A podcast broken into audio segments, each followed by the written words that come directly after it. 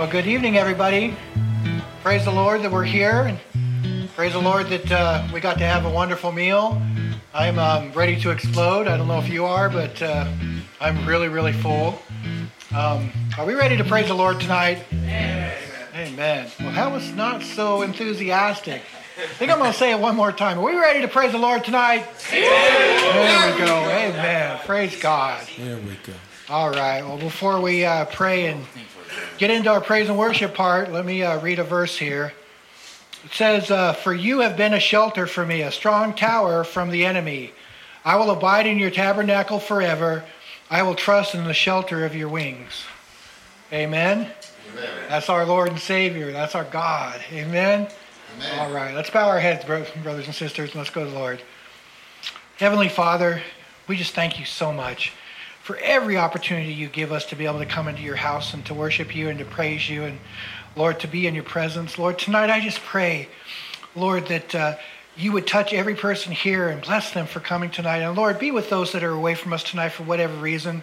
Lord, bring them back to us, draw them back to us as quick as possible. We miss them, and Lord, we love them, and Lord, we just want to see them, Lord. Tonight I pray that you would put your hands on the musicians. Lord, that you would give them the, the strength, the courage, and the wisdom to bring us to that wonderful place of praise and worship tonight. Lord, be with this service. Lord, uh, just continue to watch over us and give us the strength and the courage we need to be the best we can be for you. We love you, we praise you, and we honor you. We ask these things in Jesus' name. Amen. Amen. Well, good evening, everyone. Let's all stand. Luis, you're always on your feet first, brother. I love that. All right, let's praise the Lord tonight.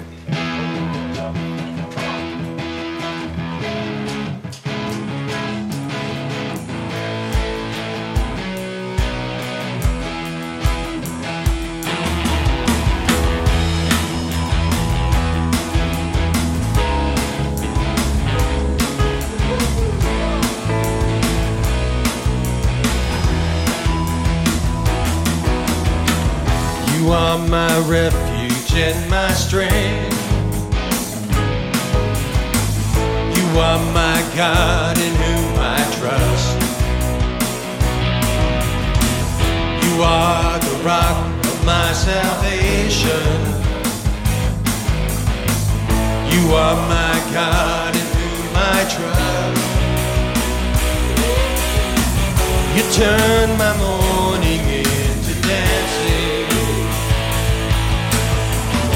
turn my sorrow into joy. I you. I sing praise to you. I give thanks to you forever. I cry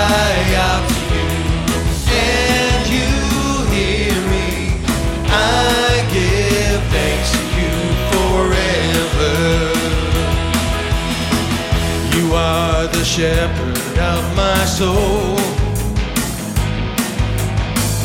You are my God in whom I trust.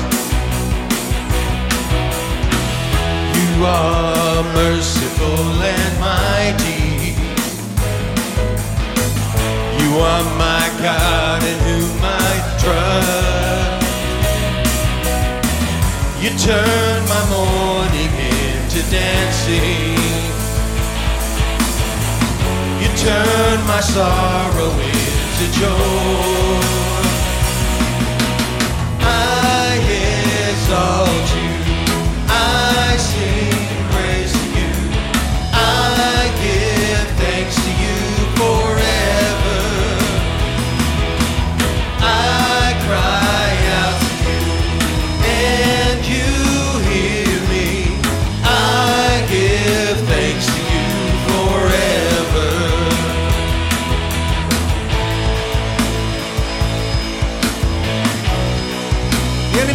defeated.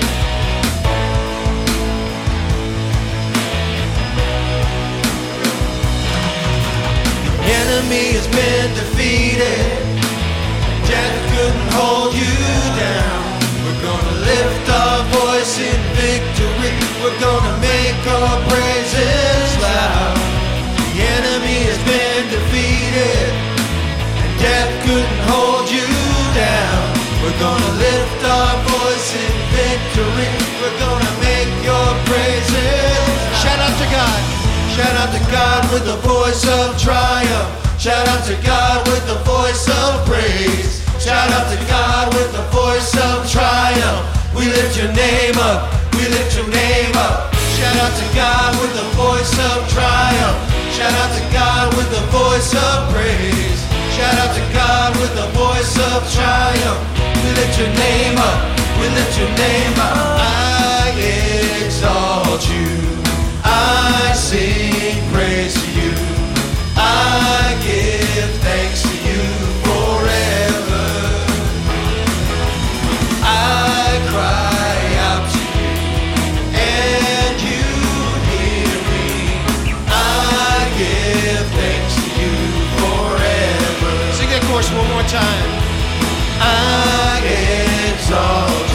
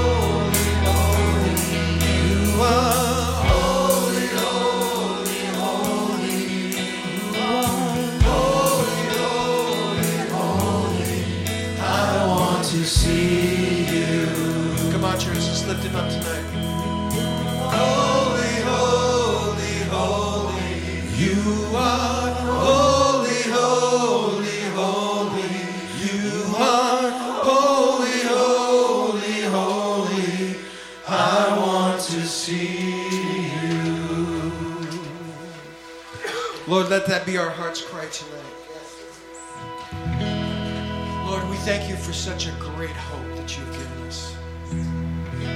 Lord, that there's going to be a life that you're taking us to. Lord, it's going to be beyond anything we can ever imagine. You said yourself you have prepared a place for us so that where you are, we can also be. Lord, by your mercy and your grace, power of your precious blood. Lord, we don't have to live in this existence much longer. In light of eternity, Lord, it's just a breath. Lord, remind us of that often. Lord, give us strength as we endure down here.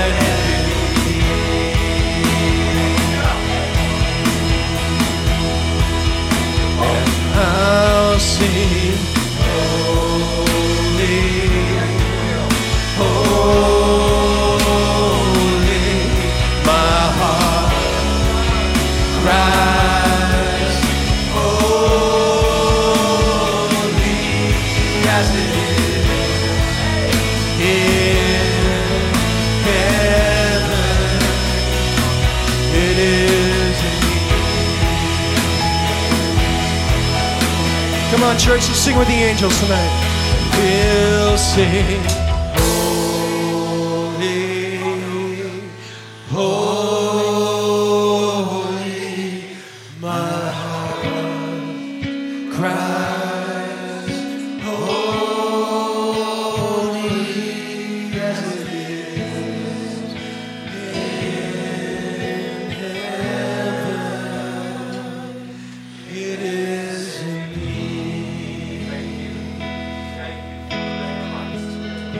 Lord Jesus, thank you so much.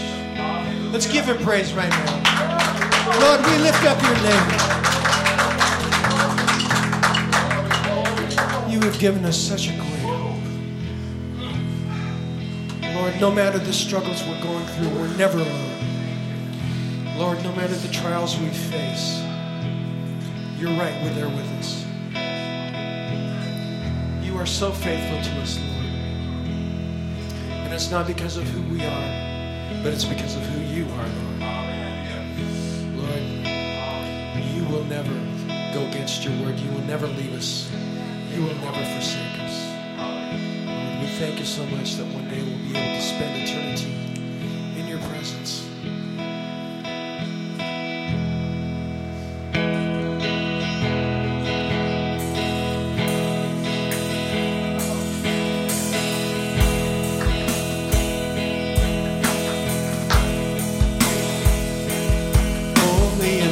imagine what it'll be like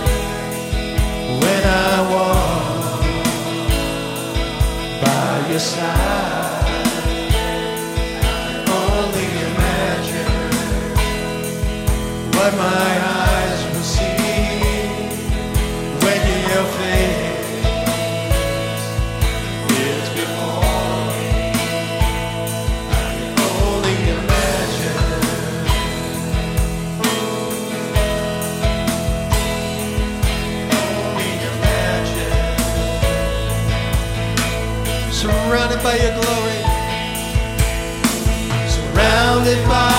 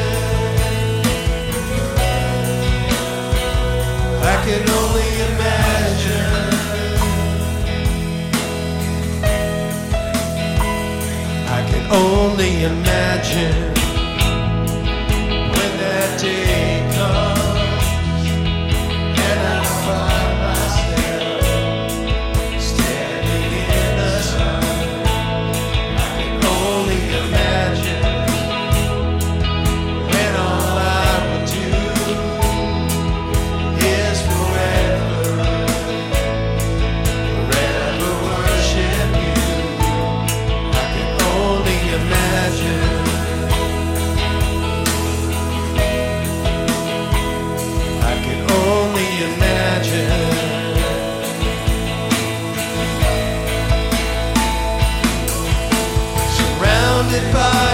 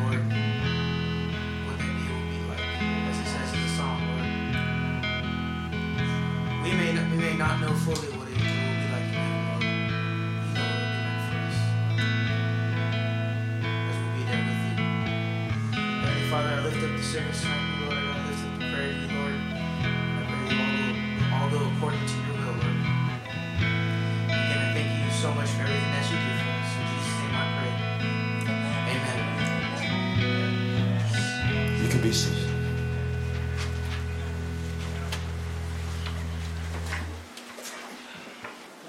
Oh, praise the Lord. Let me uh, get my emotions back in check. That's one of my favorite songs. You know, I uh, remember when I first saw the movie and saw how Bart Millard he uh, talked about talked about his father and talked about the forgiveness that he couldn't give, but that the Lord opened up his heart so he could. And I just praise God for that because he. Uh, man, he has done so much for me, and I just I think about that because he did that for me and my mom. He opened my heart so I could forgive her in the past, and uh, I now have a relationship with her. I just got done talking to her just a little while ago, so I just praise God for that. Amen. Amen. Amen. All right. Well, we're going to have our brother uh, Luis come up and do uh, praise reports and prayer requests, but before he does. I have a question for you. What do you uh, call a cat that can bowl? An alley cat. Thank you, brother. Thank you. welcome, welcome, church. Good to be with you guys today. Um, before we start with uh, thanks and prayer requests, the Bible says that um, when God, when Jesus comes again, that every knee will bow and confess that He is that He is Lord. And I only can imagine how much the Lord has in store for those who choose that now. All right. Well, I just want to thank God for for His word. It says that His ear is never too heavy, nor His hand too short. Let's let us pray. Heavenly Father God, we come to you, Lord. We thank you, Father God, for your love, Father. We ask you, Father God, just to heal our brothers and, and sisters, families that are sick or that are being persecuted, Father God. We ask you, Father God, to give us wisdom and understanding, Lord, as Seku brings up this message. We ask you, Father God, we also remember that your word says that do not to be surprised when the day comes, Lord, that, that, that the Christians will be persecuted or even slow down from trying to worship you, Lord. Your will be done. We give all glory and thanks to you. Amen.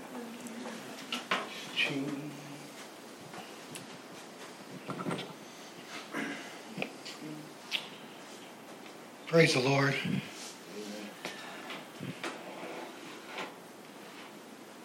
Man, just, emotions are going crazy tonight. Uh, brothers that you're talking about, you know, I know them so well, and and uh, you know, I've been through a lot of the struggles with them. You know, as I saw all the services taken away and all the things that have happened to that facility, and I just, please, brothers, sisters, keep them in your prayers. You know, those men, they they they love God and they love to worship God and they love to, to go to service and come together and, and uh, we just just pray for them. Pray that uh, that that God will intervene. I know He will because we when we ask, He hears us. When we cry out, He brings swift justice. So let's cry out to Him and pray to Him and let's do do what we can. I know there are some other things that are behind the scenes works that uh, being talked about. So let's just keep that in prayers. Amen. Amen. Amen. All right. Well, before uh, we bring our brother Mark up here to, to speak, I have a question for you. What has more lives than a cat? A frog. It croaks every night. Book he's getting these from? I don't know. Take that. Must be the liturgy from the Church of Perpetual Motion.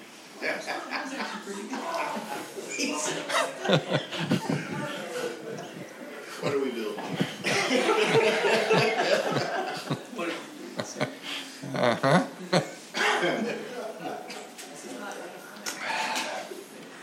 Wow. I'm not sure what to think about that. You should have been nice ones. That's that's fine.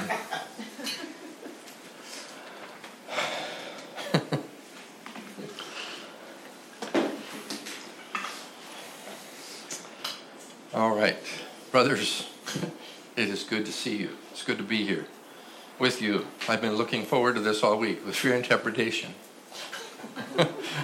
and you'll soon know why. Um, Okay, bring it.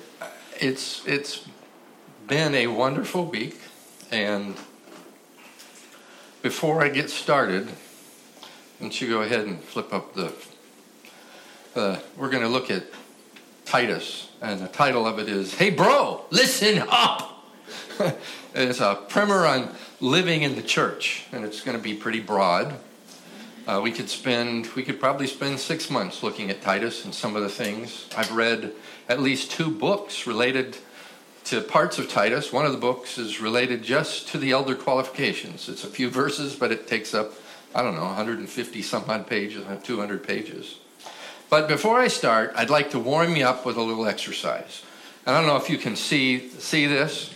Okay, everybody needs to just take a look to, to your right and to your left. Take a look to the person to your right and to your left. And then I want you to practice this motion. Go like this. So, can you see that? Okay. Now, you're going to need that. You are really going to need that. Did you catch it, Eric? Okay. Now, I think I need this. Off, on. Okay. Um, because in honor of Oso. I'm embarking on a, a bit of unique oblique geek speak. Right? Please, fair and noble clique, I bespeak. Don't shriek at the technique in this sleek streak of bleak boutique doublespeak. Are you ready from, for some prime, sublime rhyme time? And I've been told I was supposed to ask Kevin if he could if he could riff on that a little bit. So, Thousands of comedians out of work. yes, yes. So the first question is, I think it's this one. What do you call a Kenworth that transports lions for a circus? Well, it's a pride ride, of course. They get they get more. All right. How about a hot bear kiss? Or for some of you, como se dice hot bear kiss? Well, that's uno oso beso picoso.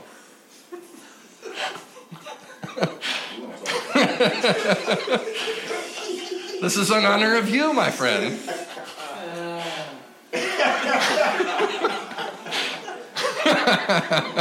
What's the headline when a northern Iraqi math professor corrals Asperger students for a calculus lesson?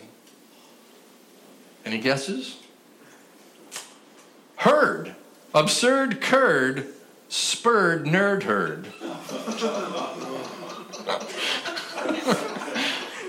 you see what you've done, Oso? You get me wound up and I can't hardly stop. All right, this one's this in honor of, because we are at a church and we do study the Bible. This is in honor of biblical knowledge, and it's uh, what would the first Israeli king's New Testament namesake, his conversion, be called if the event happened in France instead of on the Damascus Road? This is this involves a little bit of history, a little bit of Bible knowledge. Any guesses? No. Oh, okay. It's tall Saul to Paul in Gaul. Well, he was tall. That's why he was selected as he's the head- heads above everybody else. How was that? Oh, so? I see you see? Okay, all right, all right. My slippery, perfunctory, introductory, frippery, and soliloquy is officially history.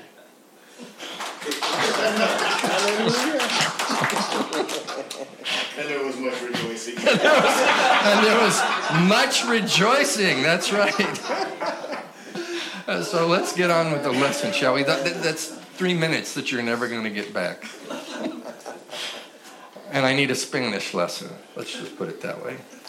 Uh, I'd like to open with a word of prayer.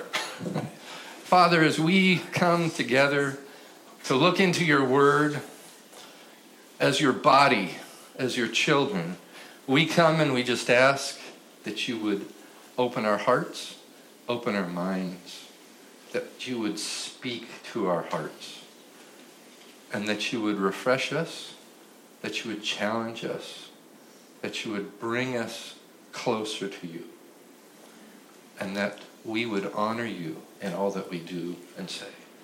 In Christ's name, amen. Uh, the song, there was the one song, and it talks about better is one place. And it talks about to be in the presence where your glory dwells. Uh, in one way, you could say that part of what we do is to bring glory to God. Is that correct? And so, where does God glory dwell right now? Right here. It dwells in you. It dwells in you. It dwells in you. And part of our worship, part of our calling is to give glory in everything that we do. And I summarize this lesson by saying the church, comprised of all true believers, is overseen by shepherds called to watch over the flock to assure its health. The shepherds are called to feed the church with the pure word, to mature its members, to protect against those who ply error and bring disease to the flock. Church members are responsible to actively embrace maturing so that they may participate in body life.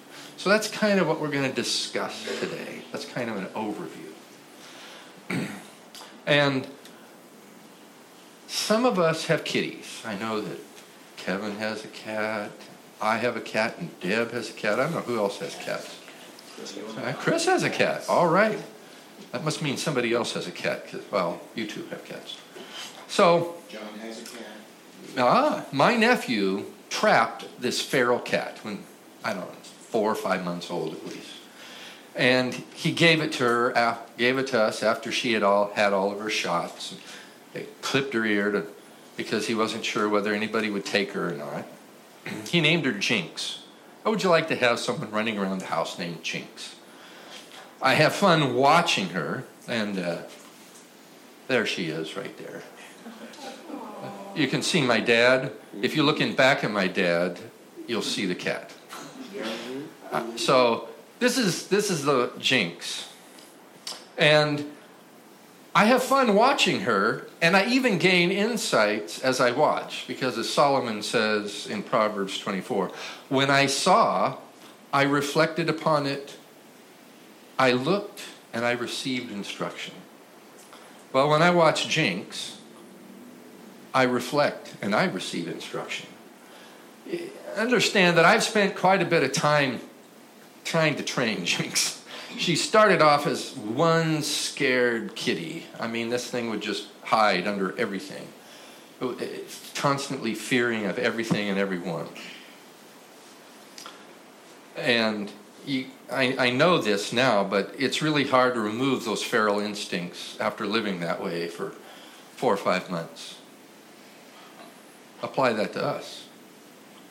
it's really hard to remove sin nature after living that way for a bunch of years. And it takes training and instruction to do that. So I began by socializing her. and eh, she's much friendlier now. The, the help that comes over to help with my mom in the mornings, they, they've commented on how they can actually approach her and pet her. She doesn't just run away or run up the stairs. But she's still a little bit of a scaredy cat. There any noise and she jumps. Right? It's, it's amazing. And part of her training involved setting boundaries. She's not allowed in the kitchen since she gets into the bread, the pancakes, the corn cobs, and other stuff that's in the garbage, or on the counters.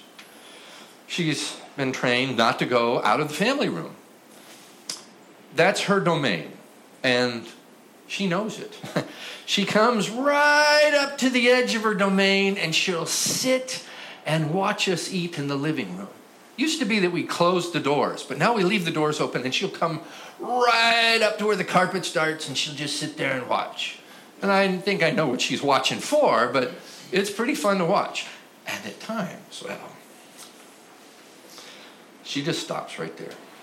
And she's learned and submits to what she's been taught. She also knows what the word no means. But not only do we watch Jinx, but Jinx watches us. You see, Jinx will go into the kitchen and other parts of the house if she doesn't see or hear us. She will go and grab a corn cob and, and some other stuff and drag it into the family room. And she'll go out into the living room looking for fallen morsels on the floor. And all the time she's doing that, she's watching and listening to see if we're around. And as soon as she gets one inkling that there's someone around, she darts right back into that family room. Well, because that's her rightful domain, and she knows her place, and she knows when she's out of place. So Jinx's behavior evidences a guilty conscience. Jinx is submissive as long as she has accountability. Once the accountability is removed, Jinx's true nature reveals itself, exposing a rebellious heart. How could something so cute have a rebellious heart? But Jinx wants to be seen as doing right. So Jinx runs back to her domain to be seen as submissive and obedient. But she's not. Does that remind you of anyone you know? I see some people laughing. I laugh at that myself. I think God sees us acting that way actually pretty often. And since He knows us and loves us, in His grace and mercy, He provided oversight for our benefit. Tonight, we're going to look at Paul's discussion on how the church is to attend to a believer's needs. And if Paul were to address us today, he might start with, Hey, bro, listen up. So let's listen up to what God inspired Paul to write to Titus. And we'll start with a little bit of background. A bird's eye view, that 40,000 foot view down into Titus. First off, an epistle is a letter. It's the word in Greek for letter. So Paul wrote a letter. No big deal. And it's from Paul, who was a Pharisee, to Titus, who's a Greek Gentile. Paul identifies Titus as a co worker and a true child with a common faith. He establishes that Titus is a believer. They both have spent time on several missionary journeys. That's how Paul knows what Titus is about. Paul knows Titus's faith is genuine. It's the kind of faith that affords believers kinship in Christ's kingdom. Paul preached the gospel in Crete. Now he charges Titus with setting in order what remains. What remains are groups of believers that need shepherded. They needed recognized shepherds to guard them, to instruct them, and to correct them. In the beginning, there was no structure or formally recognized shepherds, or what we would call elders. The, the word, I think, is presbyter, presbyter. Um, and that's where the frozen chosen get the name Presbyterians from. Sorry, I couldn't resist. Um, and we would call them elders. And immediately, Satan began to exploit the new believers. And Paul knew that that was going to happen. So he wrote the letter to Titus, which has some similarities to the ones that he sent to Timothy, right? They're called pastoral letters. Apparently, there were what we call issues in the church there. You, you might recall that Crete had a reputation, and not a good reputation, I might say. Y'all know that there are places that have reputations. There's Nineveh, there's Amsterdam, oh, there's San Francisco and Las Vegas. Florence. There's the Zone, Florence, okay. There's Sodom and Gomorrah, and there's Van Buren. I know. Crete's reputation was well known at the time of Paul, and unlike Jonah, Paul did not shy away from going there. See, God called him to go to the Gentiles, so he went where they were at. Between Crete and Corinth, Paul went to some of the places best known for their immorality. And I, re- I remember reading an article about Billy Graham. This has been years and years ago. And he, he was having a, a crusade in San Francisco. And this article wrote, this I think was in the newspaper. It was in the secular newspaper. They said when Billy Graham went to San Francisco, he didn't go just into the churches. You know where he went? He went to the Tenderloin District. For those of you who don't know what the Tenderloin District that is, it has the reputation of being the worst of the worst. And he didn't just walk through. He went into the bars and he went into and he went into the places where the AIDS victims were dying and suffering. And he held their hands and he talked with them and he prayed with them. Okay? He had a calling to go to the lost. And so he went to where the lost were. He went to show the love of Christ. And that's what Paul did in Crete, with his eyes wide open. What this shows a lost and dying world is that God's grace is poured out on sinners who are in need of a Savior. As Jesus said to the Pharisees, it is not those who are well who need a physician, but those who are sick. I have not come to call the righteous, but sinners to repentance. And we're in church. What does that say about us? It says that Jesus came to us because we as sinners needed a Savior. Now, now that Paul's crusade in Crete is finished, there was still work to do. Remember, in this world, Satan is always looking to make what is clear confusing. So Titus was tasked to remain in Crete to assure that the local churches were not overtaken by false ideas promoted by teachers of false things. Paul instructs Titus that these wolves could be identified by their walk and their talk. In order to protect the flock of true believers, Paul calls Titus to install shepherds. He calls them elders. These were to confront the false teachers harming the flock by spreading bad ideas and disciple believers in the truth. Paul lays out the qualifications of these, these shepherds in chapter 1. And just as an aside, you need to know that these qualifications are not just for elders. These characteristics are for what every believer should be striving for because they're evidences of a maturing faith.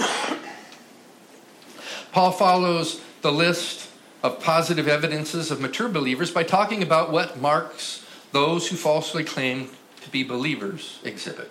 What are they doing? And the list starts with insubordinate, meaning not submissive. Paul instructs us that these folks have impure minds and are not fit for any good work. Paul minces no words in identifying those who want to be a part of the body of Christ, but who are destroying the body of Christ.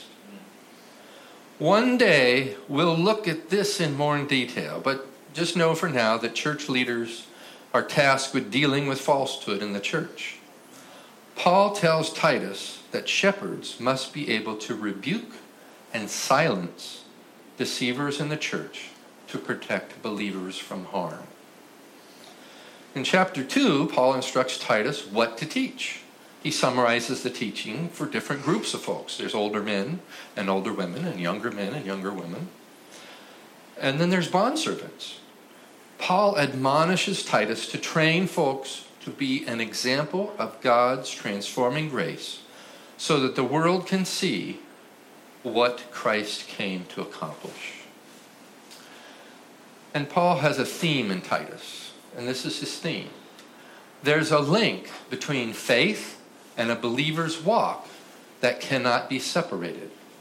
A true believer's belief and behavior always go hand in hand. When a person's walk does not match their stated faith, the church has a responsibility to address the observed disconnect in truth and love. And if you take nothing else away from this tonight, take that away and, and remember that. So that brings us to our text in chapter 3. And in honor of God's word, if we could stand and we'll read through this. We're going to be reading chapter 3, verses 1 through 11.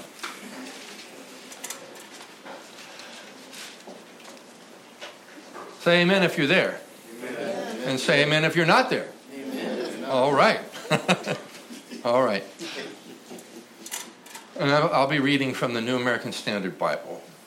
Remind them to be subject to uh, rulers, to authorities, to be obedient, to be ready for every good deed, to malign no one, to be peaceable, gentle, showing every consideration for all men.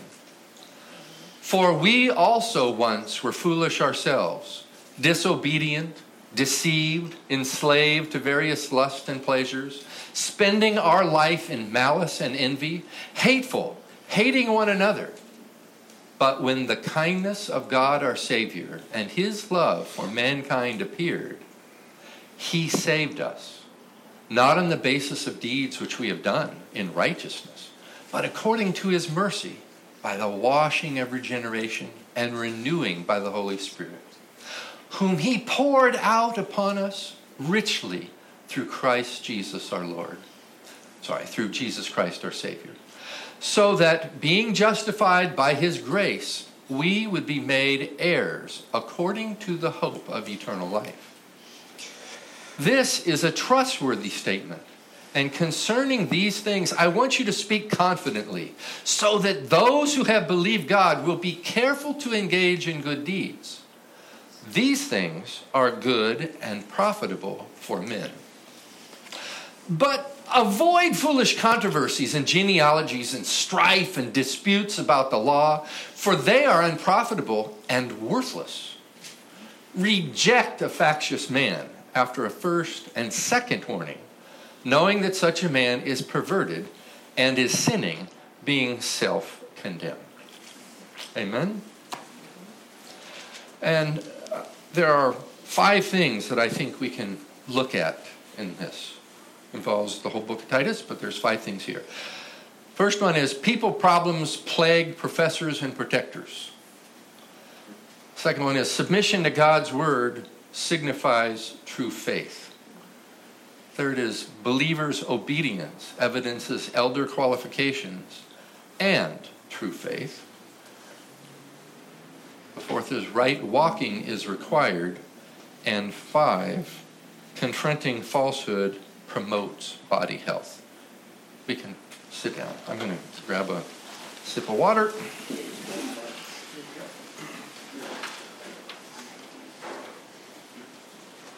All right. So, have you ever heard folks talk about how great their new church is? And I've heard it from some of my friends. And often that lasts for a while until they start to see the humanness of the staff and its members. Then the talk becomes a little more negative and complaining, and then they often move to a different church. And it's been said that if you ever find the perfect church, please don't join it because that would just ruin the whole thing. And Paul knew that would happen in Crete. He knew he knew human sin nature. And so he knew the converts in Crete were going to display some very common human conditions foolishness, disobedience, deceiving, deceived, enslaved to lust and pleasure, full of malice and envy, hateful and hating one another. In fact, he identifies himself as having this sin nature. I don't know if you caught it, but he said, some of us, or we. He's including himself in that. And there's no way that I think any of us could ever get away from the fact that God called us out of, right? right. He didn't call us to stay, but he called us out of.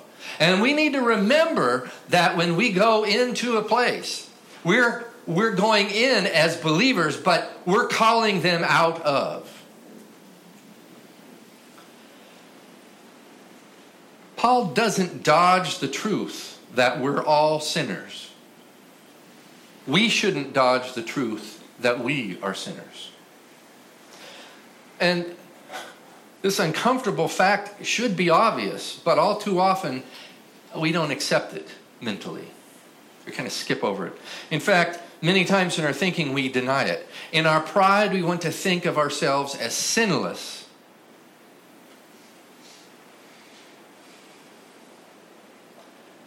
and that we are our own Redeemer. Jesus came to save those enslaved by sin. His deliverance is from bondage to sin and judgment for our sin. His work in our hearts and minds does not instantaneously deliver us from sin. His work does not cause those who are pretenders and in the secret places of their hearts. It, it, doesn't cause them to just somehow disappear. They still are enemies of God's kingdom, even if it is in the secret places of their hearts. But our salvation is a starting point. Christ deliver us to a new kingdom where he is Lord. He gives us instruction on how to live, but we don't know all that we need to know. We need instruction. And for that reason, Paul tells Titus to remind them. Have you ever wondered who the them is? Who are them? They're church members. We are them. We need the Spirit of God, the Word of God, and the appointed shepherds. God has given each of these for our benefit to mature us through teaching, through correction, through rebuke, and through training in righteousness. Our salvation was the start of our journey, it wasn't the end. And we're called to continue to grow daily in the grace of God and demonstrate to a dying world the gospel of Christ. The problem is that the church goers often create problems for others we practice culturally accepted sins in the church. And that's a problem. But we think it's no problem. Trash talk someone? They brought it on themselves. Their actions are just so wrong. I'm better than that. Not submitting to leaders? They're just people like me. They've got issues that they need to deal with too. Me and God, we've got this. And who gave them the right to speak to me like that? I don't have to listen to this. Arguing with folks in and out of the church? hey, I'm my own person. Nobody's going to disrespect me for that. I'll give them something to think about so that the next time they'll think better about shooting off their mouth. If you haven't done it, you've probably heard someone do it. But my guess is you've probably done it too. Or you will Monday.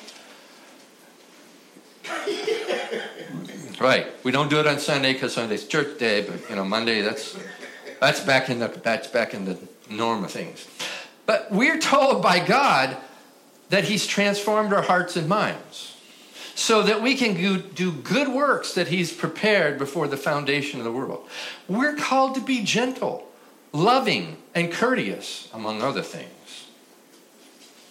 That's what we're called to be. That doesn't mean we aren't called to deal with conflict. Quite the opposite is true. God gives us instruction on how to deal with conflict. In fact, He showed us how not to take into account a wrong suffered. He showed us how to forgive. He demonstrated how to be patient, self controlled, and submissive. He showed us how to rebuke in love different kinds of folks the disciples, the Gentiles, the religious leader, the adulterer, the Samaritan woman, Pontius Pilate. And he did it all in love, but he didn't turn a blind eye toward the sin of the sinners.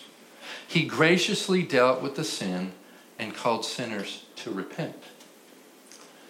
Paul lets Titus know that foolishness, disobedience, insubordination, slavery to lust and passions, malice, envy, hate, they're not marks of a believer. They are the marks of those who do not believe or who do not walk in their belief. And, and what that should tell us is that if we're practicing these things, we're rebelling against God. And that's a serious thing. The world may look at it and go, oh, that's no big deal. But we're not going to stand before the world on Judgment Day. We're going to stand before the Lord. Amen? You might ask, what's this look like today? Well, it looks like someone calling attention to the faults of a brother or sister in Christ for the purpose of taking them down a notch or two. It, it looks like whispering someone's faults to others so we feel better about ourselves. It, it sounds like angry outbursts at work. It looks like angry looks, sounds like angry words, and motions towards folks who are doing something that we feel is wrong. It, it looks like someone manipulating another to gain something it, it sounds like someone correcting another to their own standards rather than to God's standards. It, it, it looks like someone overstepping their authority by calling someone into compliance to their thinking rather than the rightful authority granted by God and to, into his into his righteousness. I, I, I hope you get the picture. And I entreat you, don't think this is someone else's problem. I did that for many years. It's a problem for every person you see in the mirror. It's common for each of us to seek our own way. And the result is people problems. These are problems for both the sheep and for the shepherds. Paul calls Titus to set shepherds in place to deal with this stuff, and God calls each of us uh, uh, uh, uh, to deal with our contributions to these people problems. So while people problems are pandemic, God instructs how to deal with them. And as a matter of fact, the second point is submission to God's worth is what signifies true faith. we often read through Titus, or when we read through Titus, there's a group of words that keeps coming up. One of these words is submission. We, we find the concept kind of spelled out in a group of words. There's insubordinate, submissive, subordination, submission. And why is this important? Well, we're instructed to look unto Jesus. And when we do so, we find that Jesus submitted to the Father's will. In the garden, he pleaded as he prayed, Not my will, but yours be done. Submission is done to rightful authority, and it's a mark of a true believer. It is a practical demonstration of a believer's faith which cannot be easily faked. When Jinx goes out of her domain, she's demonstrating her nature. When someone rebels against rightful authority, they're demonstrating their nature. Christ's kingdom has been entered by some pretty repulsive people over the years. Who would have tagged Saul as a good candidate? He, he became Paul. But who would have tagged Saul? Or, or Rahab? Or Peter? Or me? We saw what happened with the Pharisees and with Judas. Judas demonstrated what he was about when he sold Jesus out because he wanted someone to overthrow the Romans, not preach the gospel. Christ's kingdom grew because his followers submitted to his authority to define how they should think and act. Jesus went for transformation of the innermost parts, and Jesus delegated his authority to others. Not everyone is an apostle. Not everyone is a shepherd. Not everyone is a teacher. But every believer is called to proclaim the gospel. When we follow Christ, he calls us to submit to those in rightful authority over us. This applies not only to government and business rulers, but also to church leaders. Paul told Titus and Timothy to not let anyone disregard them. They were young. You ever had a young guy tell you something? You know, I can remember one. I can remember one time when it happened, and, and it was the most. It, it, it was a rebuke of the most severest kind, and I will remember it to this day. It was when my 13 year old son rebuked me. He rightfully rebuked me. And I should have paid attention to it more than I did. I would have profited from it greatly. God will use other believers. He will use the young. He will use the old.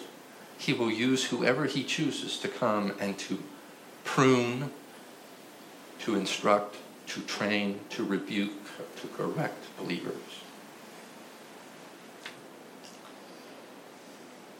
Paul told them not to disregard him, and as appointed leaders in the church, they had the rightful authority to deal with the church. Do you think that the Jewish believers in Crete should submit to a Greek named Titus? Do you feel that those whom Titus appointed as shepherds should be submitted to by the other church members in Crete?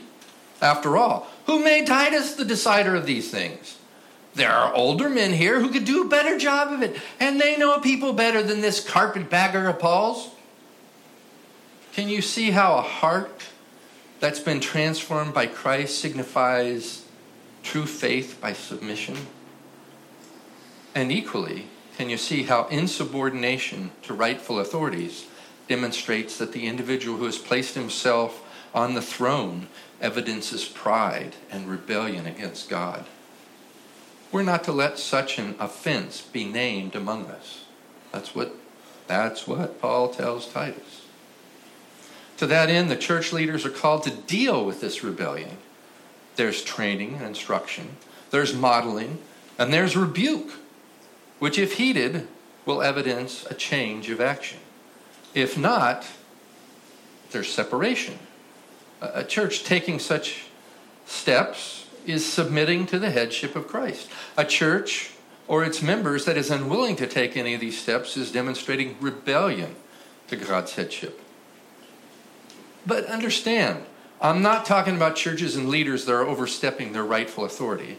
There are some churches that have replaced God's instruction with their own thinking. The Pharisees were examples of this. back then. And there are some churches that do it today. There are some individuals that do it today. Some church leaders manipulate and guilt trip members to do things they want, but they're not God ordained. God will deal with them in His time. So, in summary, in this, God in His world reveals how to set up order in government, business, and church, and He calls each of us to recognize rightful order and submit to it. Submitting to God's word involves yielding our wills to others who have rightful authority over us.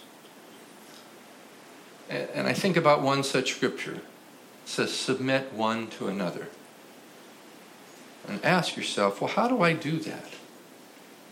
How do I do that with a rebellious heart?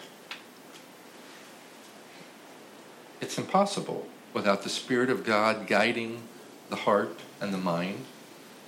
And those are tough words, I know. I just ask that you don't shoot the messenger. He calls us to watch out for those who disregard it and instructs us with how to deal with that rebellion in Christ's kingdom. Not how to deal with it outside, but how to deal with it in the church. So, we've looked at people problems which plague professors and protectors, and we took a peek at how submission to God's word signifies truth faith. Now let's move on to believers' obedience, evidencing and how the elder qualifications demonstrate true faith. I think the key to this is that those things that we think of as elder qualifications are not just for elders. I, read this book, it was entitled um, The Measure of a Man, written by a guy named Gene Getz.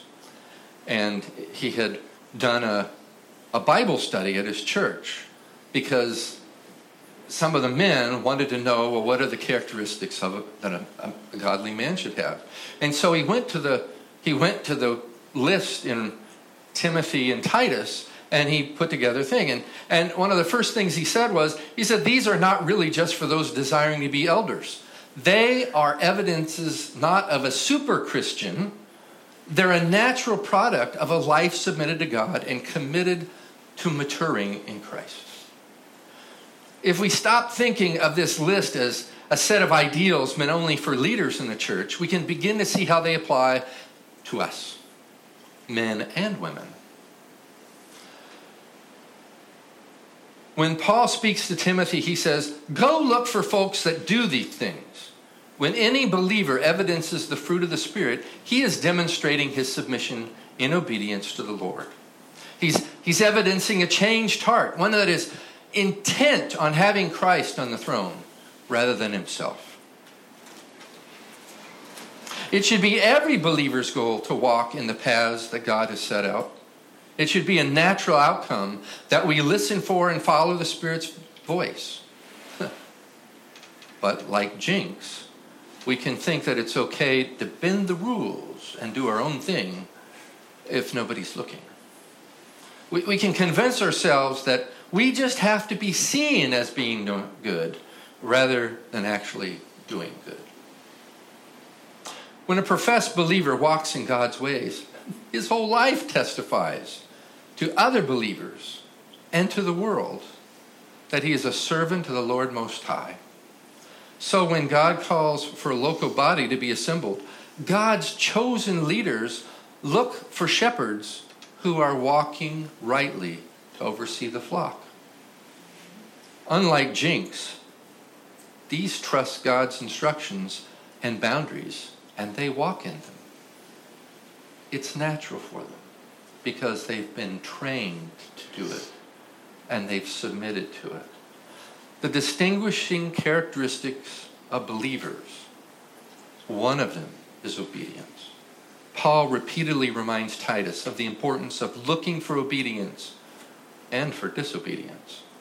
Obedience is a necessary evidence of true faith and for shepherding, while disobedience testifies of disqualification from being a leader and need of repentance. Obedience is a heart issue that cannot be ignored in the body of Christ. God has too many instructions on this topic in His Word for us to ever minimize it in ourselves or in others. God has given obedience as a diagnostic tool for deciding how to bring health to His children. So we've looked at three things the plague of people problems, the significance of submission for true faith, and obedience as a universal call for all believers. And the next one that we'll look at is a right walk is not optional.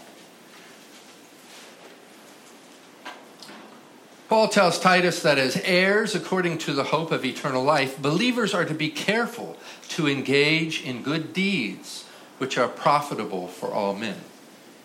Not just profitable for those in the church, but profitable for all men. Why? Because as we do it, we're testifying to God's call to these other, the others, who God is calling to himself. And he briefly warns of some of the things that believers are not to do. We remember that God created us to do his works. I don't know if you remember that. That's in uh, Ephesians chapter 2, verse 10 among other places. And that means that we have to be aware of his calling in our life and then submit to it. It means that we seek his guidance, his instruction, and correction to keep us doing the right things. We can't be just doing our thing. We aren't called to go on cruise control and drift through with whatever comes our way. We have to be intentional on listening to the voice of the Spirit that's calling us and what He's calling us to do. Instead of just drifting along, we're to be purposeful in what we do, to reflect on what we've done, and to correct our deficiencies. This side of heaven, we're all in the process of being conformed to God's image. We rely on Christ's work to justify us before God, and we rely on God through His Word, His Spirit, and His obedient children to direct our paths. The instruction to avoid foolish controversies and genealogies and strife and di- disputes about the law is not a suggestion. It's a directive, it's a command, and it's necessary to obey. I have a suspicion that most heated arguments are all about our flesh rather than about giving glory to God. My experience is, is that a lot of boasting about sports teams, autos, music, individual performers, political issues, those kind of things would fall into the realm of foolish controversies. And, you know, I'm meddling here, I know that. But we need to be aware about that what we choose to dwell on may, in fact, be worthless in the kingdom. Thinking on that may cause us to change the way we talk about things and what we talk about.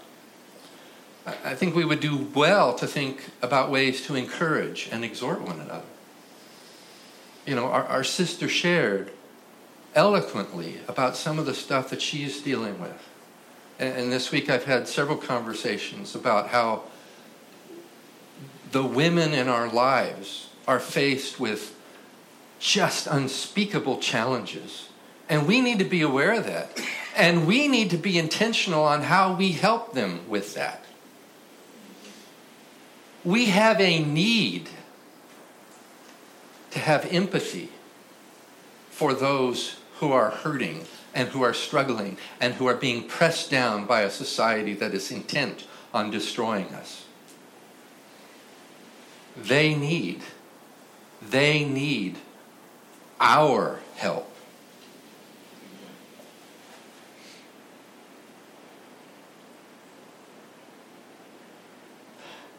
We don't want to just distract people from the serious challenges that they face. Jimmy was not given a joke book to confront his, his cancer. Jimmy was given companionship, he was given sympathy, he was given comfort, he was given those things that only a, a, a person who loves God can give, right? We would do well to show mercy and empathy and brokenness towards those who are suffering rather than try and lift their spirits by focusing them on some fleeting feeling, a new CD, some statistic, or some fable. Right walking is not an option. It's the normal expectation of one trusting in the Savior in their whole being because He's transformed them to do His work. So the last thing is to consider that confronting con- falsehoods promotes body health. And I have to tell you that this is a hard one. This is just a hard one. Because we all know folks who have had or currently had some serious diseases. There's a process for diagnosing disease. It starts with spotting the symptoms and then examining and then treatment. And what happens if you ignore it? If you get strep throat and you ignore it, it can progress to scarlet fever, it can, can progress to kidney failure, it can, I mean, it can do all sorts of nasty things. And it invades other body parts to the point where there's, there's things that are going to go wrong. In the beginning, it's easier to take measures to save life. If you take penicillin, if you have strep, you can deal with it then. If you wait for a while, it just gets worse. And the and the cures become worse and worse. I know one woman who had to have valve replacements in her heart because as a child they didn't deal with her strep throat, and it it did it caused uh, scarlet fever, which caused her heart valves to fail. And we can name lots of things that are serious that if we don't take care of them, they'll cause death. And the treatments are difficult and they're trying, but without them, the alternative is death. The same is true for church health. Paul lists a number of things that are harmful to body life hate, lusts, malice, evil talk, false teaching, gossip. Those are all named. These all need to be treated in order for the body to remain healthy. The treatment may be challenging and distasteful to us because it involves conflict. But if the body is to survive, action has to be taken. We see Paul instructing Titus throughout the epistle on what is profitable and what is harmful. But here at the end of our passage, he gets very direct. Consider the strong language that Paul uses. He tells Titus to reject a factious man after a first or second warning. And there's a progression here. Just like treating disease, you start with the most minimally invasive treatment necessary to correct the problem. When someone refuses to walk rightly, the go to actions are teaching, reproof, correction, and training in righteousness. The intent of such loving discipleship is repentance and change. But if there is no change, then in obedience to God's instruction, the leaders are to reject an individual and his belief claim. This involves putting them out of the fellowship of the saints for the body of Christ's health. That's, this is really serious stuff. And this is the most severe con- correction that's available it's like telling a diabetic, I have to cut off your leg to save your life. Because if I don't, the infection that's in your foot is going to kill you.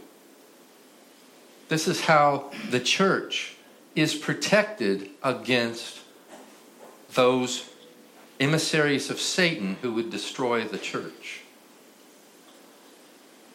But the call is not intended to be final.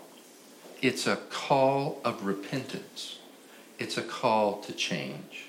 And it's a necessary step in fighting the cancer of unchecked sin in Christ's bride. What if the church won't do this? Well, that's an evidence of disobedient leaders and disobedient followers in need of repentance and correction. It's evidence that the leaders and the followers are in need of correction and discipleship. I've seen churches like that. A friend of mine told me, he said, I went to the I went to the pastors after they kept getting messages after messages after messages, and every time they got to a point where they talked about fornication, they skipped over it. And so I went to them and I asked, Well, why do you why do you, you know they teach expository verse by verse but when you get to this we, we skip over it and they said the reason is because if we talk about that we will lose all of our youth and my friend looked at him and said you've lost them already and if you don't talk about it you're not doing what scripture told you to do which is to correct teach train in righteousness that was enough evidence for him to say, There's a problem here. And he confronted them. And when he didn't, and I want to tell you, this is a big church in the valley, by the way, a very reformed big church in the valley. They needed correction, they need training, they needed to walk in obedience. Confrontation is not something to be lightly or based on strong feelings and personal preferences. It requires a vast amount of wisdom that only Christ can give. It requires love and patience. It requires a great deal of self examination. And if done incorrectly, it too is extremely harmful to the body of believers. It can rip a body of believers apart and cause all these little groups to form because one per instead of focusing on God's word, they focused on what I think and what and what they said, and they forgot that the only place we need to go is to God. We need to go to Scripture. We need to follow what it says. We need to follow what it says to do. So, that being said, it's not something to walk away from when God's Word and Spirit calls for it, but it is something to be done very, very fearfully for lack of a better word. So, since God knows us intimately, He knows how to protect us, and He doesn't want us being deceived. So, by His grace, He has instructed us. He knows what's needed for us to live in faith communities which live out His calling and bring glory to Him. So, we started off by saying, Where is God's glory seen? Here, among believers today. Each one of you who's a believer is a temple of the Holy Spirit. God dwells in his people. And where worship takes place is in the temple, and that's in you. And whenever we do that, we give him glory. He calls us to walk out our faith so that others know to whom we belong. And it's that way that he's profiting and protecting his creation, not just his church, but the entire world. So, the five things people problems plague professors and protectors, submission to God's word signifies true faith, believers, obedience, evidences, elder qualifications, and true faith. Right walking is not optional, it's required. And confronting falsehood promotes health. Now, what do we do at the end? No. We have we have something to look at. We have a something that I called God's instruction for his children. It's a song by the name of Find Us Faithful, sung by a guy named Keith Green. If we could stand Steve Green. Did I say Keith Green? It's Steve Green, not Keith Green. I'm sorry.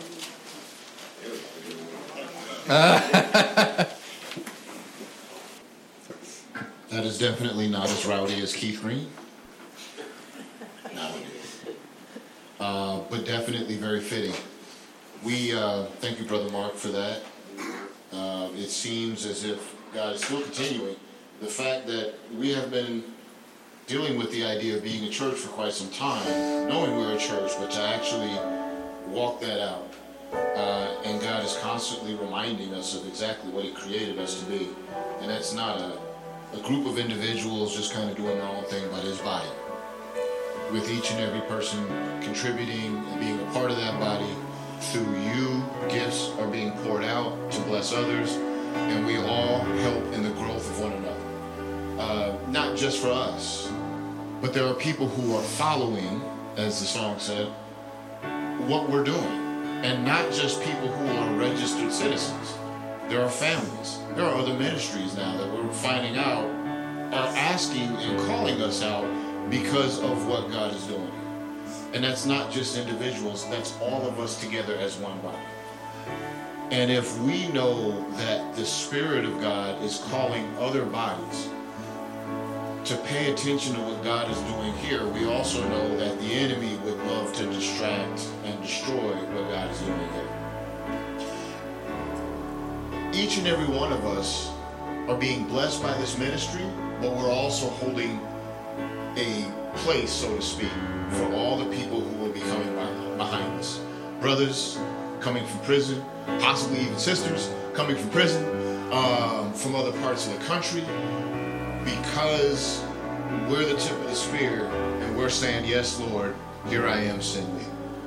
So I hope that you take what we've been hearing the last couple of weeks in the heart of how much of a blessing this is, but also how serious it is to make sure that we connect with one another and protect that fellowship for not just our sakes, but everybody who would come behind us. And what a great privilege it is, with Christ as our head, to stand for glory, to stand for the kingdom of God, and be that conduit for which we can pray and have answered by fire, Your will be done on earth as it is in heaven. Let's lift our hands for the benediction. Now may the God of peace, who brought up our Lord Jesus from the dead, that great shepherd of the sheep through the blood of the everlasting covenant, make you complete in every good work to do his will, working in you what is well pleasing in his sight, through Jesus Christ, to whom be glory forever and ever. Let the church say, Amen. God bless you.